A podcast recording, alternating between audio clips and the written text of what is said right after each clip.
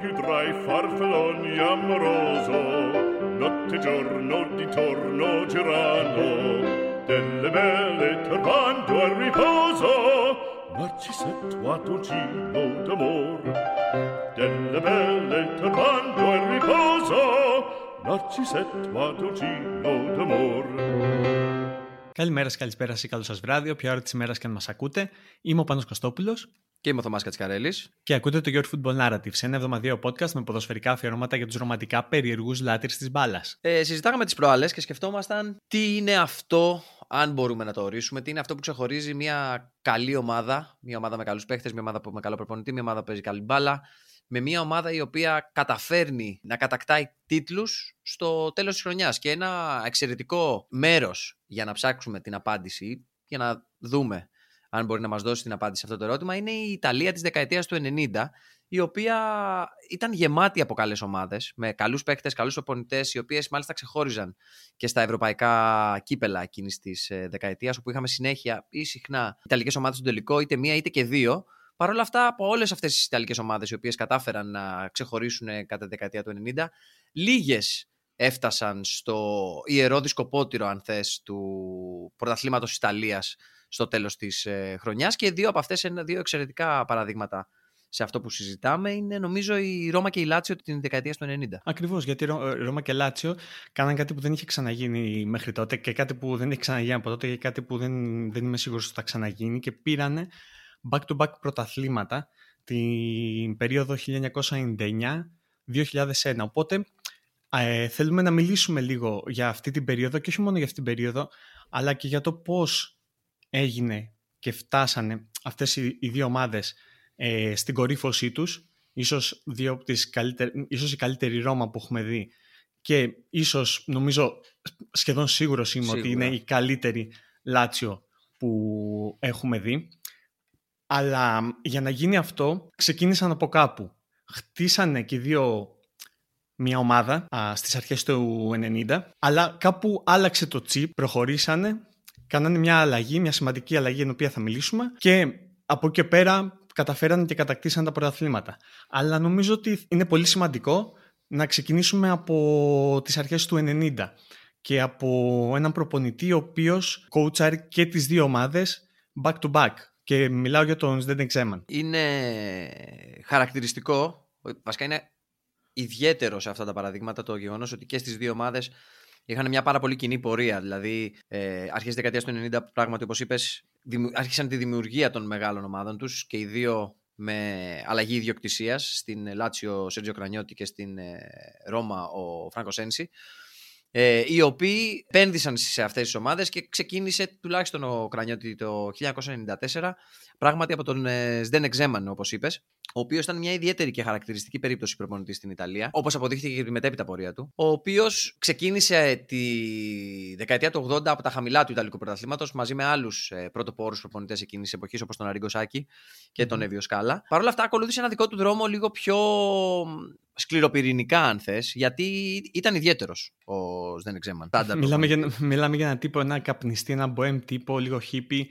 Ειλικρινή, δεν μας είχε τα λόγια του, ότι ήθελε, το έλεγε κατά πρόσωπο. Αυτή ήταν, αυτή ήταν η ψυχολογία του, αυτή ήταν η φιλοσοφία του ως άνθρωπος και ως προπονητής.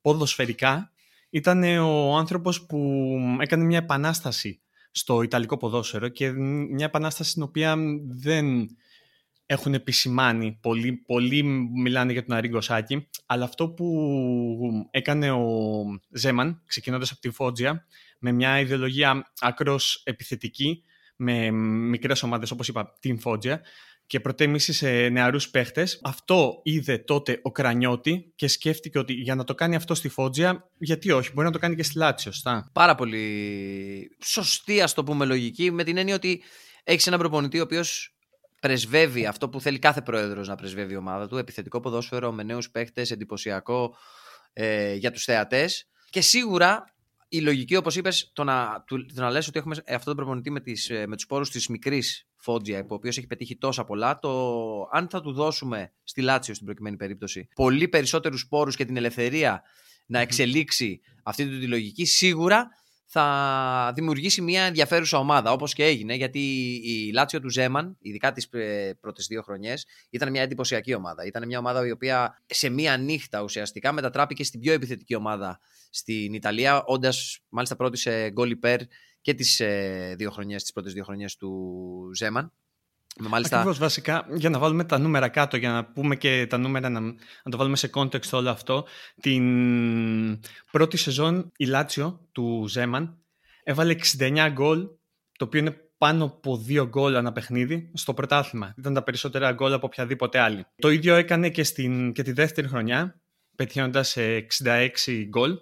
Αλλά η διαφορά ήταν ότι ας πούμε την πρώτη χρονιά βγήκε δεύτερος. Δηλαδή πήρε τη Λάτσιο και την έβγαλε δεύτερη από το τίποτα. Και σε αυτό νομίζω ότι βοήθησε και ο Πέπε Σινιόρη, τον οποίον πήρε από τη Φότζια, τον οποίον ανέδειξε, γιατί νομίζω ότι ο Ζέμαν ανέδειξε το Σινιόρι και δεν ανέδειξε μόνο το Σινιόρι. Όχι, γιατί ακριβώς το γεγονός ότι του άρεσε να παίζει με μικρούς παίχτες. Στη Φότζια κάποιοι θα έλεγαν ότι ίσως αναγκάστηκε να το κάνει. Στη Λάτσιο όμως δεν, δεν ίσχυε αυτό. Στη Λάτσιο επέλεξε να το κάνει συνειδητά και μάλιστα μας έδωσε και έναν από τους καλύτερους παίχτες που έχουμε δει στην ε, ιστορία του Ιταλικού πρωταθλήματος, τον Αλεσάνδρο Νέστα, τον, ο οποίος ήταν πιτσιρικάς τότε στη Λάτσιο. Η ομάδα ήθελε να τον δώσει δανεικό και ο Ζέμαν είπε: Όχι, τον θέλω για να χτίσω την άμυνα της ομάδας γύρω του. Και φυσικά βάσισε την επίθεση στον ε, Μπέπε Σινιόρι, τον οποίο πράγματι είχε αναδείξει ο ίδιος στη Φότζια και στο 4-3-3 του που έπαιζε στη Φότζα και το οποίο μετέφερε στην ε, Λάτσιο μαζί με τη λογική. Οπότε σίγουρα ένας τόσο ποιοτικός επιθετικός όπως ο Σινιόρη ήταν το σημείο αναφοράς αυτής της ομάδας, ε, τουλάχιστον για τα, για τα χρόνια που ήταν εκεί ο Ζέμαν.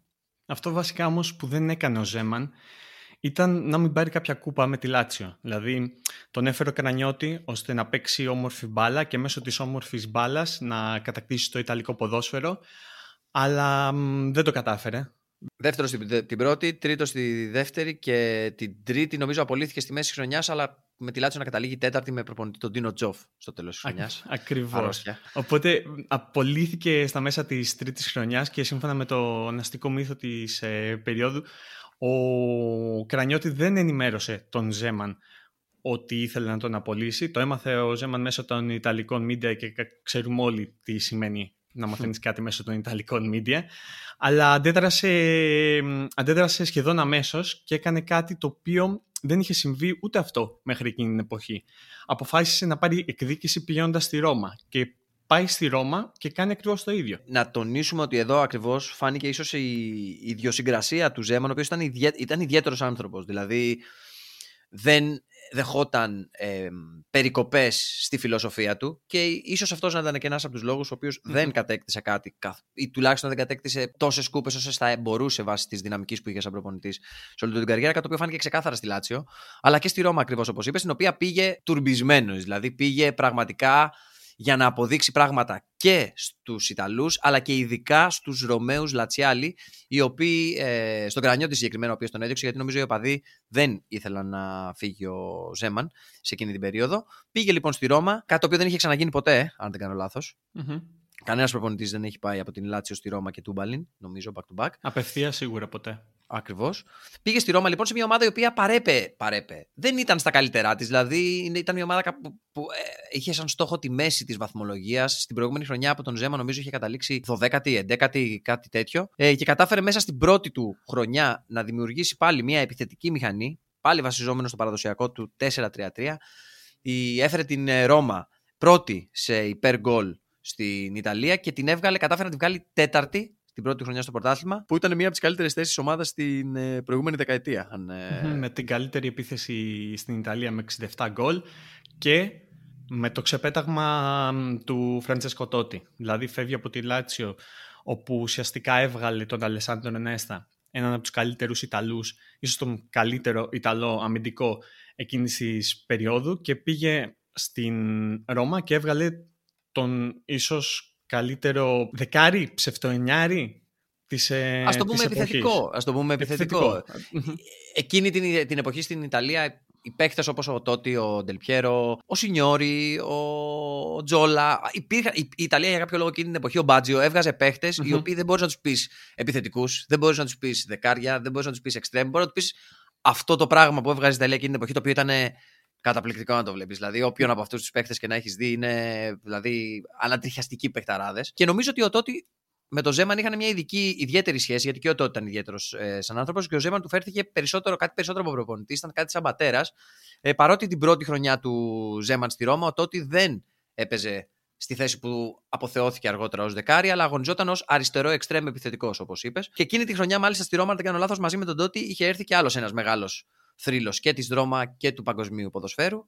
Ε, ίσως το καλύτερο. Σίγουρα, αλλά αναφερόμουν στον Καφού. Ένα από τα καλύτερα δεξιά back half ε, που έχουμε δει. Νομίζω εμείς έχουμε δει ever. Δηλαδή δεν νομίζω ότι μπαίνει αρκετά ψηλά ο Καφού στην mm-hmm. λίστα με τους καλύτερους. Και κάπως έτσι ακριβώς πήρε την ομάδα από 12η. Όπως είπες, την πήγε τέταρτη στην καλύτερη θέση του στην τελευταία δεκαετία. Στην πρώτη του χρονιά ο Ζέμαν. Και στη δεύτερη χρονιά τερμάτισε πέμπτος με πάλι την καλύτερη επίθεση στην Ιταλία. Αλλά βέβαια εκείνη την περίοδο στη γειτονιά, ας πούμε, εκεί στο, στο Ολύμπικο, ε, γινόταν ε, μια, ας πούμε, μια ποδοσφαιρική επανάσταση ίσως είναι λίγο, είναι, είναι λίγο βαρύ. Είναι, αλλά, είναι λίγο βαρύ. Είναι λίγο βαρύ, αλλά ε, έγινε κάτι το οποίο ήταν αυτό που είπαμε στην αρχή του podcast, ότι έγινε αυτή η αλλαγή, αυτό το κλικ, αυτή, αυτή η αλλαγή, αυτό το chip άλλαξε, γιατί από τη στιγμή, όταν έφυγε ο Ζέμαν, ο Κρανιώτη αποφάσισε ότι από το ποδόσφαιρο, το, το επιθετικό, χωρίς κανένα, χωρίς, κανένα, χωρίς κανένα αμυντική προσήλωση, θα ήθελε κάτι το οποίο θα αλλάξει την ομάδα και θα την πάει από μια ομάδα απίστευτα καλή σε μια ομάδα που θα κυνηγήσει το πρωτάθλημα και μια ομάδα που στη συνέχεια θα πάρει το πρωτάθλημα. Και πώς θα έκανε αυτό μέσω του Σβεν Γκόρεν Έριξον. Ήταν μια πολύ υπολογισμένη επιλογή από τον ε, Κρανιώτη, ο οποίος πράγματι σου λέει: Δοκίμασα τον Ζέμαν,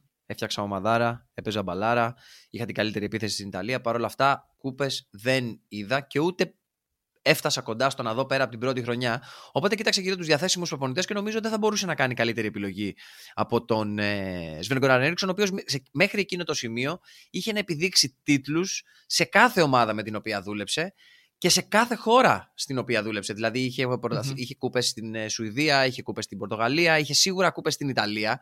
Κάτι το οποίο μέτρησε πάρα πολύ γιατί ο Έριξον εκείνη την εποχή είχε γίνει γνωστός σε όλο τον κόσμο, όντας ο προπονητής της ε, Σαμπτόρια, της εντυπωσιακής ε, Σαμπτόρια, η οποία νομίζω ήταν και το διαβατήριο για να πείσει έναν ε, επενδυτή πρόεδρο όπως ήταν ο Κρανιώτης εκείνη την εποχή να του παραδώσει τα κλειδιά της ε, πιο ακριβής Λάτσιο που έχουμε δει ποτέ και πραγματικά να κάνει αυτού του τύπου την επανάσταση την οποία είπες, δηλαδή να φέρει τον δικό του ρεαλισμό, αν θες, πραγματισμό, αν mm θες, ε, πρωταθληματισμό, αν κάποιος μπορεί να χρησιμοποιήσει αυτόν τον ε, όρο, ε, για να μετατρέψει την, ε, εξαιρετική μηχανή, την εξαιρετική μηχανή Λάτσιο που είχε στήσει ο Ζέμαν σε κάτι πιο πρωταθληματικό. Βασικά το θέμα είναι ότι αυτό που έκανε δηλαδή τακτικά, ας πούμε, δηλαδή πήρε το 4-3-3 του Ζέμαν και επέλεξε να το αλλάξει και να το κάνει σε ένα 4-4-2 το οποίο παλιά ίσως να μας φαινόταν ε, το άκρος επιθετικό σύστημα.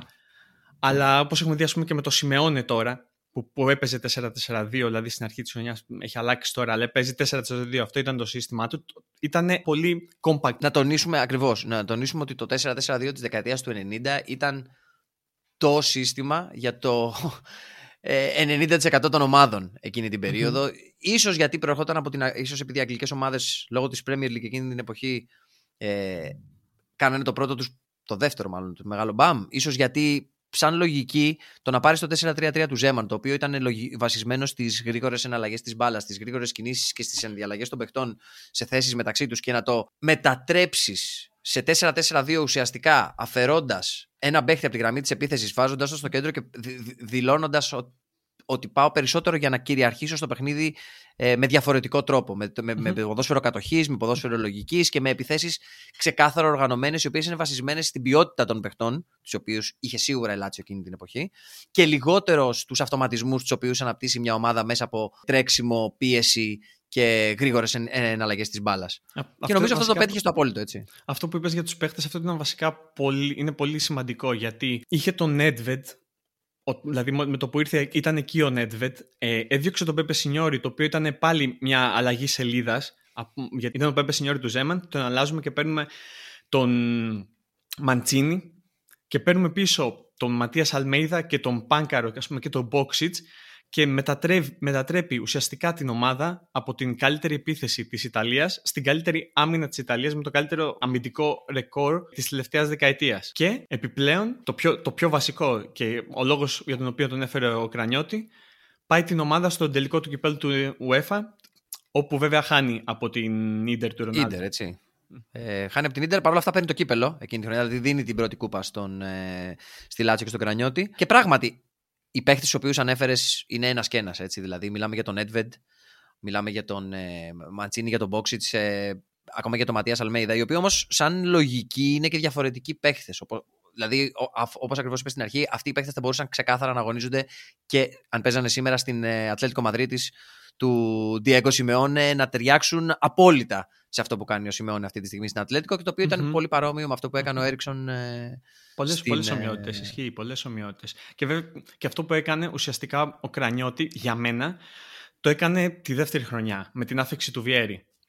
Εκεί έχωσε τα λεφτά, εκεί είπε ότι εδώ αλλάζουμε, πάμε ένα, ένα level πιο πάνω, ένα βήμα πιο πάνω και εκεί ο Έριξον του ζήτησε λίγο όγκο στην επίθεση και φέρνει τον Βιέρη, που για μένα είναι από τους καλύτερους Ιταλούς τράικερ, είμαι σίγουρος και για σένα, και ε, τον Μαρσέλο Σάλας. Δηλαδή δίδυμο σε 4-4-2 με Σάλας Βιέρη μπροστά και από πίσω Νέτβεντ Στάνκοβιτ, ο οποίος ήρθε εκείνη τη χρονιά. Σέρτζιο Κοσεϊσάου επίσης ήρθε εκείνη τη χρονιά. Και η Βάντελα Πένια, ο οποίος ήρθε επίσης εκείνη τη χρονια Μιλάμε για μια καταπληκτική μεσοεπιθετική γραμμή. Έτσι. Και αν προσθέσουμε σε αυτούς τον ε, Αλεσάνδρο Νέστο, ο οποίος υπήρχε ήδη, τον Πάνκαρο που υπήρχε ήδη και παράλληλα βάζει το Σίνισα Μιχαήλοβιτς και το Φερνάντο Κόουτο, μιλάμε για μια ομάδα, δεν θα πω μεικτή κόσμο, αλλά σίγουρα μια από τις καλύτερες εντεκάδες που μπορούσαμε να δούμε εκείνη την περίοδο, αν όχι μόνο στο Ιταλικό πρωτάθλημα και γενικά. Βέβαια, έχασε το πρωτάθλημα για ένα βαθμό στην τελευταία αγωνιστική από τη Μεγάλη Μίλαν, okay.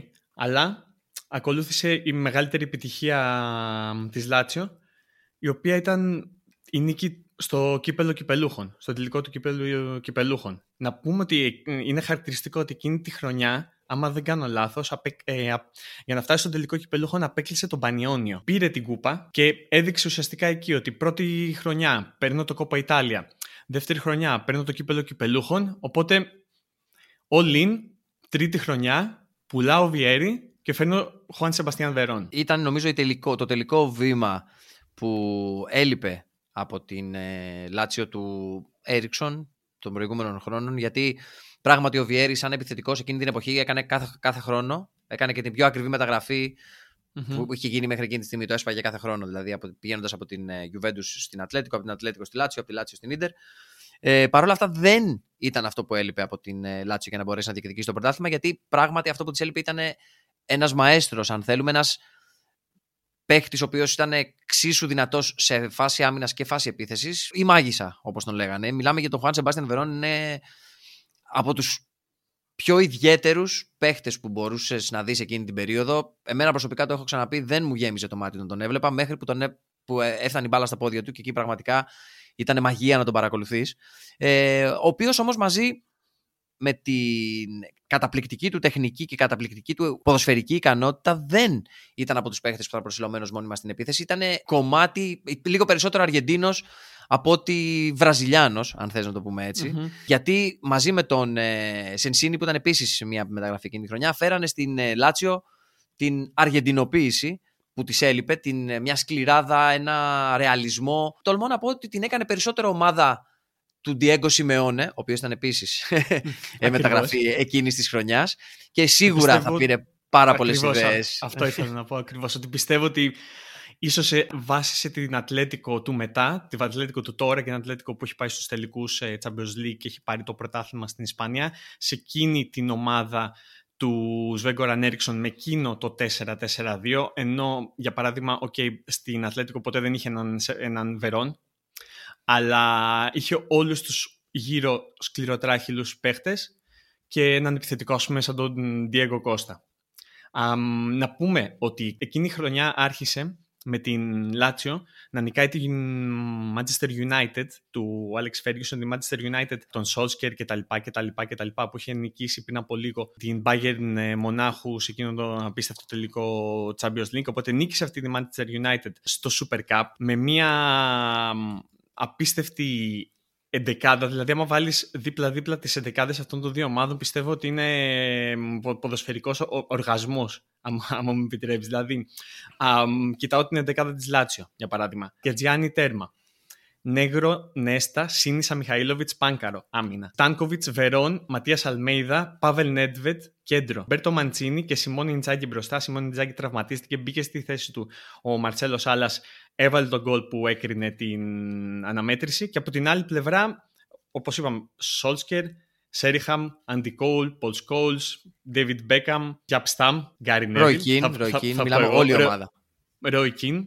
Οπότε ξεκινάει τη χρονιά με αυτό το μπουστάρισμα του Super Cup και από εκεί μόνο καλύτερα θα μπορούσε να πάει έτσι. Σίγουρα ήταν σε ανωδική πορεία και σίγουρα ήταν η χρονιά στην οποία είχαν μπει και οι δύο. Ή, είχε μπει η ομάδα αποφασισμένη να φτάσει μέχρι το τέλος να το διεκδικήσει το πρωτάθλημα. Κάτι το οποίο νομίζω ήταν εμφανές, έγινε εμφανές σε όλους. Σε ένα ματ με την ε, Κάλιαρη, αν δεν κάνω λάθος, σε ένα εξαιρετικό φάουλ, άλλη μια στιγμή μαγείας ε, του Χουάν ε, Σεμπάστιαν Βερόν. Pervenuto al pareggio con Nedved, anche se il tiro come dicevamo è stato deviato, ma il tiro è stato di Nedved, quindi possiamo assegnare a lui il gol. Parte Verón, il tiro a tirare, la rete, la rete della Lazio, gran gol di Verón per il 2-1. Αυτό το φάουλ λοιπόν, αυτό το καταπληκτικό γκολ του Βερόν, η Λάτσιο κατάφερε να πάρει την νίκη με 2-1 και στη συνέχεια δεν ιτήθηκε ξανά, κατέκτη, κράτησε την πρώτη θέση και σήκωσε το τρίτο πρωτάθλημα της ιστορίας της και το πρώτο από το 1974 εκμεταλλευόμενη τις ε, γκέλες, απανοτές γκέλες της Γιουβέντους εκείνη τη χρονιά στα τελευταία μάτς πανηγυρίζοντας όπως είπαμε με έναν πιο ρεαλιστικό τρόπο ε, την κούπα την οποία είχε αποτύχει σε όλες τις προηγούμενες χρονιές να κατακτήσει. Και το έχασε εκείνη τη χρονιά, ενώ ουσιαστικά για μένα ήταν η καλύτερη Λάτσιο ever. Το έχασε επίσης η Juventus, που ήταν πέντε βαθμούς μπροστά, τρεις αγωνιστικές πριν το τέλος. Αλλά εκείνη, εκείνη την περίοδο η Juventus ήταν, είχε τάση αυτοκτονίας, ας πούμε. Δεν ήταν μόνο η Λάτσιο που κατάφερε να κάνει αυτό, αλλά το κατάφερε, κατάφερε να το κάνει το ίδιο και η Ρώμα. Η Ρώμα, να πούμε, η οποία ε, εντωμεταξύ είχε διώξει το Ζέμαν και είχε φέρει έναν άλλο τακτικίστα. Δηλαδή, έκανε ο Σέντσι, έκανε ακριβώς το ίδιο που έκανε ο Κρανιώτη. Αν σου κάνω την ερώτηση. Πες μου, ποιος είναι ο απόλυτος Ιταλός τακτικίστας σλάς συντηρητικός mm. ε, σλάς πραγματιστής προπονητής εκείνης της περίοδου στην Ιταλία, θα μου απαντήσει. Ο Φάμπιο Καπέλο. Ο Φάμπιο Καπέλο. Ο οποίο εκείνη την περίοδο θε, δεν ήταν ο Φάμπιο Καπέλο που ξέρουμε τώρα. Δηλαδή εκείνη την περίοδο στην Ιταλία θεωρούταν και σαν αποτυχημένος λόγω των προηγούμενων ε, αρνητικών χρονιών που είχε στην ε, Μίλαν, αν δεν κάνω λάθος, και στην Ρεάλ. Παρ' όλα αυτά, στην ε, Ρώμα του Ζέμαν, στη Ρώμα με το όπως είπαμε πριν αντίστοιχη με τη Λάτσιο στο 4-3-3 του επιθετικού ποδοσφαίρου βρήκε ένα σύνολο ε, με πάρα πολλές ικανότητες Παρ' όλα αυτά, σίγουρα και ο ίδιος ε, έδωσε αυτό που έδωσε ο Έριξον ε, στην ε, Λάτσιο, ε, μετατρέποντας για αρχή το 4-3-3 του Ζέμαν, όχι σε κάτι παραδοσιακό, αν θέλουμε να δούμε συνηθισμένο της δεκαετίας του 90 στο 4-4-2 που έκανε και ο Έριξον, αλλά ο Καπέλο ακριβώς όπως επειδή όπως είπες, είχε στην καρδιά του την τακτική, ήθελε να κάνει κάτι διαφορετικό και ήθελε να εκμεταλλεύεται στο έπακρο τους παίχτες που είχε, διάβασε ότι ο Φραντσέσκο Τότι ήταν το μέλλον και της Ρώμα αλλά και της Ιταλίας εκείνη την περίοδο, τον μετέτρεψε σε μία νύχτα ουσιαστικά από περιφερειακό επιθετικό εξτρέμ ή πες τον όπως θες, σε ξεκάθαρο δεκάρι, μετατρέποντας το 4-3-3 σε 3-5-2-3-4-1-2 μάλλον με τον mm-hmm. Φραντζίσκο τότε στη θέση 1 και σαν επιθετικό δίδυμο είχε για αρχή τον ε, Ντελβέκιο και τον ε, Μοντέλα, δύο από τους πιο εικονικούς Ιταλούς επιθετικούς της δεκαετίας του 90. Παρ' όλα αυτά δεν ήταν αρκετή την πρώτη χρονιά, ενώ η ομάδα βελτιώθηκε και απέδωσε σε κάποια σημεία μάλλον ικανοποιητικά. Ε, γιατί μην ξεχνάμε, όπως είπαμε πριν, είχε και, το, και έναν γκαφού να παίζει όλη την ε, πλευρά. Έτσι. Δηλαδή, πράγματι, άμα κάτσεις να δεις τι λογική είχε ο καπέλος σε αυτό που έφτιαξε στην ε, Ρώμα του, ήταν εξαιρετική. Τα αποτελέσματα, βέβαια, δεν ήταν τα αναμενόμενα την πρώτη χρονιά. Έδειξε μόνο glimpses, αν θες, που λένε και στο χωριό μου, ε, ποιότητας ε, και κατέληξε έκτη, κάτι το οποίο σίγουρα δεν ικανοποίησε ούτε το Σένσι ε, ούτε τους οπαδούς.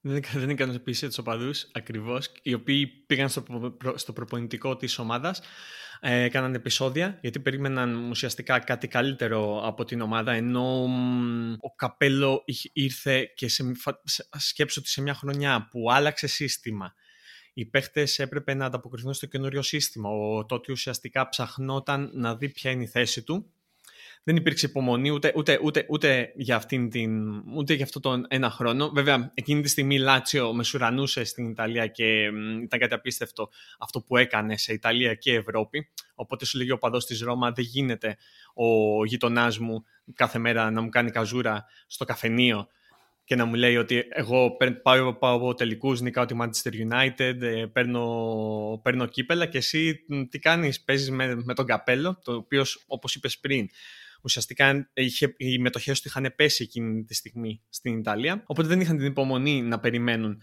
ένα χρόνο. Έκαναν, έκαναν κάποια επεισόδια στο προπονητικό και εκείνη τη στιγμή ίσως έγινε άλλο ένα βήμα παραπάνω. Το κλικ είχε γίνει ήδη με την αλλαγή τακτικής και με την αλλαγή φιλοσοφίας από Ζέμαν σε καπέλο.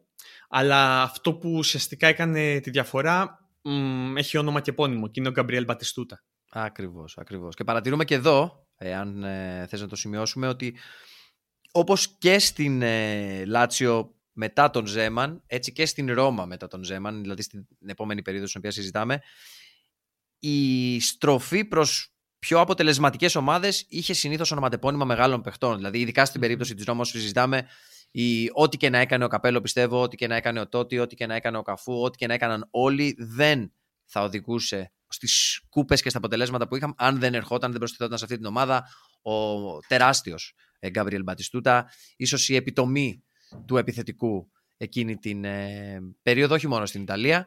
Ε, ο οποίος μάλιστα για να έρθει στην ε, Ρώμα δεν ήταν τόσο εύκολη η μεταγραφή του και χρειάστηκε να βάλει νομίζω το χεράκι του λίγο περισσότερο από ό,τι θα περίμενε κανείς από έναν προπονητή της ομάδας, ο Φάμπιο Καπέλο. Σωστά. Ο, ο Φάμπιο Καπέλο, ο οποίος να πούμε ότι για να φύγει ο Μπατιστούτα από τη Φλωρεντία και από τη Φιωρεντίνα και να κάνει αυτό το πράγμα στους οπαδούς της Φιωρεντίνα οι οποίοι είχαν πονέσει πριν με την φυγή του Μπάτζιο ε, για τη Γιουβέντους δεν ήταν κάτι έβκολο. Δεν ήταν κάτι εύκολο και ο Σένσι το ξέρε και ο Σένσι πίστευε ότι δεν είχε τα...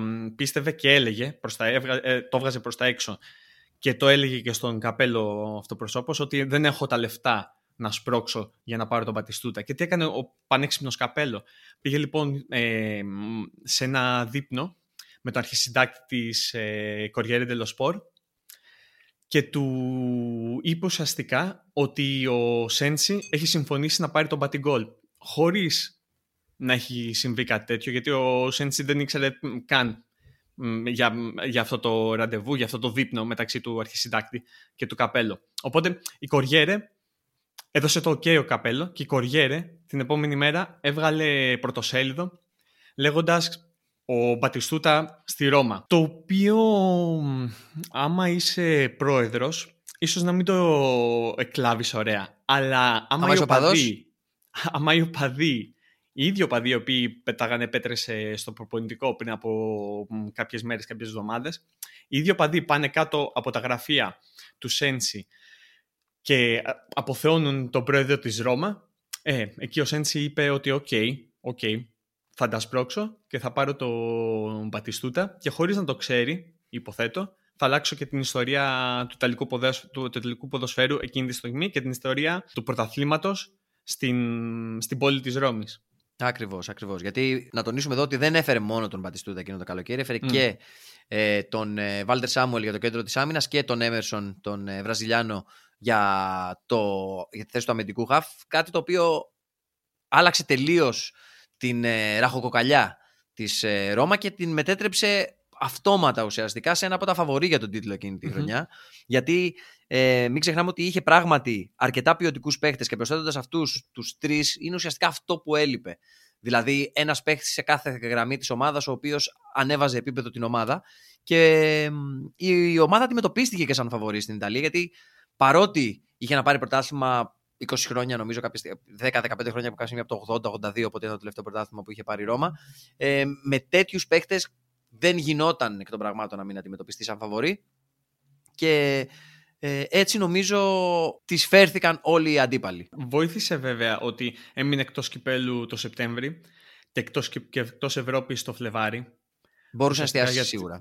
Μπορούσε να εστιάσει στο πρωτάθλημα γιατί έπρεπε να χτυπήσει αυτό το πρωτάθλημα από μια Juventus η οποία είχε πληγωθεί την προηγούμενη χρονιά από τη Λάτσιο στις τελευταίες αγωνιστικές και για να χτυπήσεις το πρωτάθλημα από μια Juventus η οποία δεν ήταν μια οποιαδήποτε Juventus, ήταν η Juventus του Del η Juventus του Zinedine Zidane, δεν, δεν είναι κάτι εύκολο. Σίγουρα δεν είναι κάτι εύκολο και μάλιστα εκείνη την περίοδο η Juventus είχε και ένα θέμα γιατί επέλεξε να ποντάρει σε έναν πρώην θρύλο της Ρώμα, τον ε, Κάρλο Αντζελότη, ο οποίος είχε αναλάβει προπονητής της Γιουβέντους αμέσως μετά τον Μαρσέλο Λίβι, ο οποίος ήταν θρύλος της Γιουβέντους. Απέτυχε mm-hmm. παταγωδός, γιατί είναι νομίζω αυτά τα χρόνια τα οποία πήρε το πρωτάθλημα η Ρώμα και η Λάτσιο είναι τα πρώτα χρόνια που έχασε το πρωτάθλημα η Γιουβέντους. Ο οποίος αμέσως μετά mm-hmm. απολύθηκε ο Κάρλο Ατζελότη, πήγε στη Μίλαν και τη θέση του πήρε ο Μαρσέλο Λίπη στην Ιταλία, όπου και τα επόμενα mm-hmm. πρωταθλήματα νομίζω ξαναπήγανε ε, στη Juventus. Αλλά όχι ότι η Ρώμα δεν είχε προβλήματα εκείνη την εποχή. Αν θυμάσαι, ένα από τα βασικά θέματα συζήτησης στην επικαιρότητα της Ρώμα εκείνη την εποχή είναι το θέμα Delvecchio Montella. Ήταν η, η, η, αρρώστια που είχαν οι οπαδοί της ε, Ρώμα για τον ε, υπερτίμιο Delvecchio, η οποία όμως ξεπερνιόταν από τη λατρεία που είχαν για το αεροπλανάκι το Βιτσέρζο Μοντέλα. Έναν τύπο καθόλου Ιταλό, με ένα μοντέλο και στο μυαλό του και στον τρόπο που λειτουργούσε και στο γήπεδο, αν θες. Ο οποίος όμως είχε ένα πάρα πολύ κακό συνήθειο. Ο Καπέλο επέλεγε πάντα να τον βάζει αλλαγή στη θέση του Ντελβέκιο μέσα στο αργότερα στο μάτς, γιατί ο Μοντέλα δεν ήταν ο επιθετικός ο οποίος θα τρέξει, θα μαρκάρει, θα πιέσει. Ήταν ο επιθετικός ο οποίος θα είναι ράθυμος, θα φυλάει τις δυνάμεις του, αλλά εκεί που θα χρειαστεί θα κάνει την κίνηση και θα βάλει τον γκολ. Κάτι για το οποίο τον λάτρευαν οι οπαδοί της Ρώμα, αλλά κάτι για το οποίο ο Καπέλο επέλεγε να τον αφήνει στον πάγκο ξεκινώντας τον Λιβέκιο. Και αυτή η κόντρα, αν θυμάσαι, εκείνη την εποχή ήταν αυτή που μονοπολούσε σχεδόν της, ε, το ενδιαφέρον στην ε, Ρώμα, παρότι είχε έρθει και ο Μπατιστούτα έτσι. Δηλαδή δεν μιλάγαμε για τον βασικό επιθετικό. Μιλάγαμε για τον Μπαρτενέρ του Μπατιστούτα και του τότε στην επίθεση. Ποιο ήταν, ποιο ήταν εκείνο το μάτς. Ε, ήταν ένα μάτς με τη Juventus που έγινε ακριβώς αυτό. Που ε, έβγαλε τον, τον Delvecchio και έβαλε τον Μοντέλα. Το ημίχρονο, ακριβώς. Ήταν το μάτς με τη Juventus στο τέλος mm-hmm. εκείνης χρονιάς. Νομίζω το μάτς που ε, κατέληξε να είναι και το μάτς που πήρε το πρωτάθλημα η Ρώμα. Ε, που ήταν σε ένα μάτς με την ε, Juventus, το οποίο είχε προηγηθεί η Juventus 2-0 νομίζω από γκολ του Ντελπιέρο και του Ζιντάν. Ε, Τι ομάδα έχει η Juventus εκείνη την περίοδο.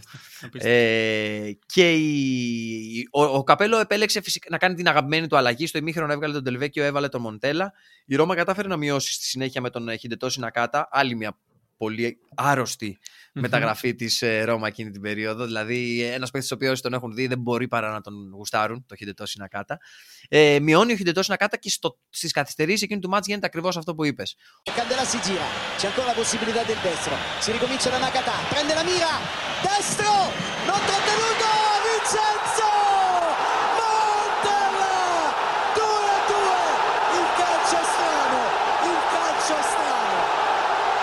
Ο Βιτσέντζο Μοντέλα βρίσκεται εκεί που πρέπει να είναι μετά από ε, μία μπαλιά στην ε, περιοχή της Γιουβέντους. Ο Βιτσέντζο Μοντέλα πετάγεται, βάζει τον γκολ. Η Ρώμα παίρνει την ισοπαλία από την ε, Γιουβέντους με 2-2 και τα υπόλοιπα όπως λένε είναι ιστορία. Γιατί νομίζω δεν έπεσε ποτέ ξανά. Ήταν, ήταν καθοριστικό, ήταν καθοριστικό εκείνο το γκολ, γιατί το πέτυχε κόντρα στη Juventus και από άποψη ε, αποτελέσματος, γιατί ήρθε από πίσω, πήρε το χ, και από άποψη ψυχολογίας. Γιατί πήγε τρένο μετά η Ρώμα και έκανε αυτό για το οποίο έφερε ο Σέντσι τον καπέλο και μετά τον Πατιστούτα στην, στη Ρώμη. Πήρε το πρωτάθλημα κερδίζοντας το με δύο πόντους διαφορά από τη Juventus, η οποία πάλι τερμάτισε δεύτερη για δεύτερη συνεχόμενη χρονιά. Και από τότε ουσιαστικά ήταν, αυτή ήταν η τελευταία φορά που η Ρώμα πήρε ένα πρωτάθλημα στην Ιταλία. Από τότε η ομάδα της Ρώμης έχει βγει δεύτερη 9 φορές. Σύνολο, ρεκόρ. Δε, σύνολο 14 στην ιστορία τους. Και νομίζω είναι ρεκόρ. Όχι, δεν είναι ρεκόρ. Είναι δεύτερη γιατί πρώτη είναι η Juventus, η οποία γενικά στην ε, ναι. Ιταλία είναι σε αυτές okay, τις θέσεις. αλλά μιλάμε για τη Juventus, η οποία άμα δεν βγαίνει πρώτη, βγαίνει δεύτερη. Δηλαδή όλα αυτά τα χρόνια. Οπότε καταλαβαίνουμε ότι τι έγινε ουσιαστικά εκείνη την περίοδο και δεν μπορούσε και δεν ξανά έγινε από τότε γιατί ούτε η Λάτσιο από τότε ίσως έχει μία, δύο δεύτερες θέσεις η Λάτσιο ποτέ δεν πήρε το πρωτάθλημα. Μπορούμε να πούμε ότι το χτύπησε πριν κάποια χρόνια, αλλά για μένα δεν το χτύπησε ποτέ γιατί η Juventus ήταν ακλόνητο φαβορή. Πάντα.